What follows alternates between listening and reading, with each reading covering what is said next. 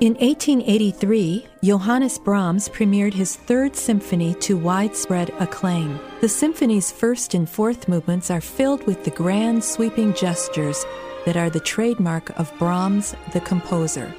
Yet, it is the simple, haunting melody of the third poco allegretto movement that reveals Brahms, the man. Although a lifelong bachelor, Brahms carried a torch for Clara Schumann, widow of the composer Robert Schumann, from the time he met her at the age of 20 until his death at the age of 63. Maybe this wistful melody is an expression of Brahms's ambivalence toward his bachelorhood, but it certainly is a tune that has appealed to a diverse set of musicians over the last century. It can be heard in several film scores, including Undercurrent with Katharine Hepburn and Goodbye Again with Ingrid Bergman.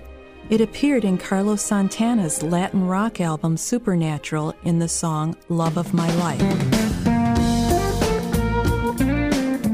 In 1987, it appeared in the credits of The Rosary Murders, set and filmed in Detroit. And in the early 1960s, Ann Arbor record producer Ollie McLaughlin arranged it for the great jazz harpist Dorothy Ashby. Listening to this lovely little melody through Dorothy Ashby's harp strings brings it to life in a refreshing contemporary way.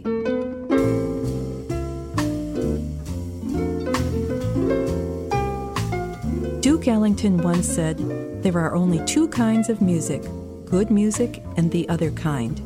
At WRCJ, we pride ourselves on presenting good music, whether it's classical or jazz. I'm Krista Grix, thanking you for your support.